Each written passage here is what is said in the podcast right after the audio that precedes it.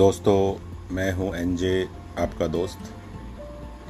हम लोग कोरोना के समय में तरह तरह के मानवीय पहलू पे बात करते हैं और कोशिश करते हैं कि अपने जज्बे को बनाए रखें और धीरे धीरे कोरोना के साथ इस युद्ध में जीत जाएँ।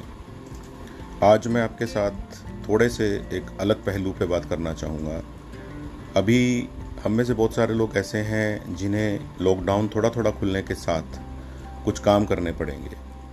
वो सरकारी कर्मचारी अधिकारी होने के साथ साथ कॉरपोरेट सेक्टर के लोग भी हो सकते हैं, प्राइवेट दुकानदार भी हो सकते हैं और अन्य नागरिक भी हो सकते हैं कि जो इतने दिनों से घर में बैठे थे, उन्हें थोड़ा थोड़ा काम करके हमारी अर्थव्यवस्था को, हमारे सिस्टम को वापस पटरी पर लाना पड़ेगा। लेकिन कुछ लोगों में ऐसी परिस्थितियाँ आने पर थोड़ा सा एक सेल्फ सेंटर्ड पॉइंट आ जाता है। लोग थोड़े स्वार्थी तरीके से बिहेव करना शुरू कर देते हैं। और किसी व्यक्ति को कहा जाए कि इस काम को आप कर लीजिए, या आपके ग्रुप के साथ, आपकी टीम के साथ आप इस काम को देख लीजिए। तो नॉर्मली एक बहुत ही सीधी सी बात आती है वाई मी यानी कि आखिर में ये काम मैं क्यों करूँ? इस काम के लिए फलाना आदमी अवेलेबल है या डिकाना आदमी इस काम को कर सकता है तो मुझे ये काम क्यों करने के लिए दिया जा रहा है? इसी के ऊपर मैं आप लोगों को एक छोटी सी कहानी सुनाना चाहता हूँ। जो मुझे बहुत अच्छी लगती है और मैंने काफ़ी लोगों से शेयर की है। एक बार आर्थर ऐश नाम के एक अश्वेत टेनिस खिलाड़ी हुए हैं, जिन्होंने यूएस ओपन ऑस्ट्रेलियन ओपन और विम्बल्डन जीता हुआ था।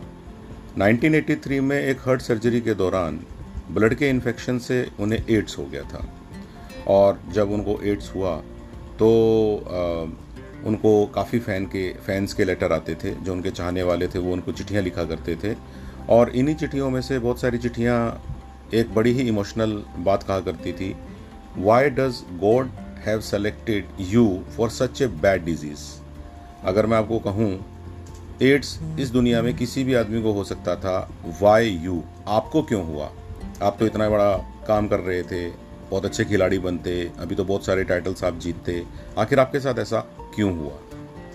ये बात जब आर्थर एस्ट को बताई गई तो वो मन मन में मुस्कुराए, और उन्होंने जो उसका जवाब लिखा, वो काफ़ी फ़ेमस हुआ। उन्होंने वो जवाब कहाँ, किसको कम्युनिकेट किया? मुझे ये तो नहीं पता, लेकिन वो जवाब आज करोड़ों लोगों को प्रेरणा देता है। उन्होंने कहा कि, भाई साहब, आपने मेरे लिए ऐसे विचार प्रकट किए, इसके लिए तो मैं आपका शुक्रगुजार हूँ, लेकिन पाँच करोड़ बच्चे टेनिस खेलना शुरू करते हैं। उनमें से पाँच मिलियन, यानी कि पचास लाख खेलना सीख जाते हैं। पाँच लाख शायद प्रोफेशनल टेनिस खेलना शुरू करते हैं। पचास हज़ार सर्किट तक आते हैं। ग्रैंड स्लैम्स तक पाँच हज़ार आते हैं। विमल्डन में पचास लोग आते हैं। चार लोग ही सेमीफाइनल में जाते हैं। फाइनल दो लोगों के बीच में होता है। और उनमें से एक ही कप जीतता है। और जब मैं विम्बल्डन का कप हाथ में लेकर मन मन में अपने आप को बहुत बड़ा मान रहा था, मैंने उस दिन भगवान से कभी नहीं कहा वाई मी? और आज जब मुझे थोड़ा सा पेन मिला है तो मैं उसी भगवान से कैसे पूछ लूँ वाई मी? यानी कहने का मतलब ये है कि जब हमें भगवान कोई काम नहीं दे रहा होता है तो हम भगवान से कहते हैं कि, भगवान, हमें काम दो। Why not me? मुझे कुछ काम दो ताकि मैं भी कुछ काम करूँ, अपने परिवार को पालूं, देश में कंट्रीब्यूट करूँ।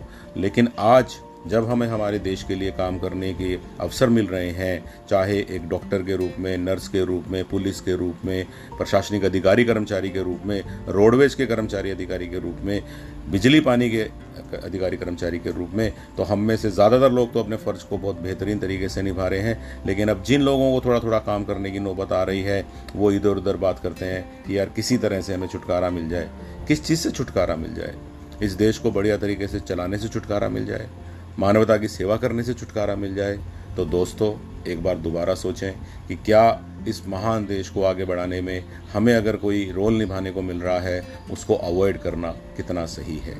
और मुझे विश्वास है कि एक अच्छा पॉजिटिव जवाब आपके अंदर से आएगा और हम कोरोना के इस लड़ाई में मिलकर जीत जाएँगे। जय हिंद।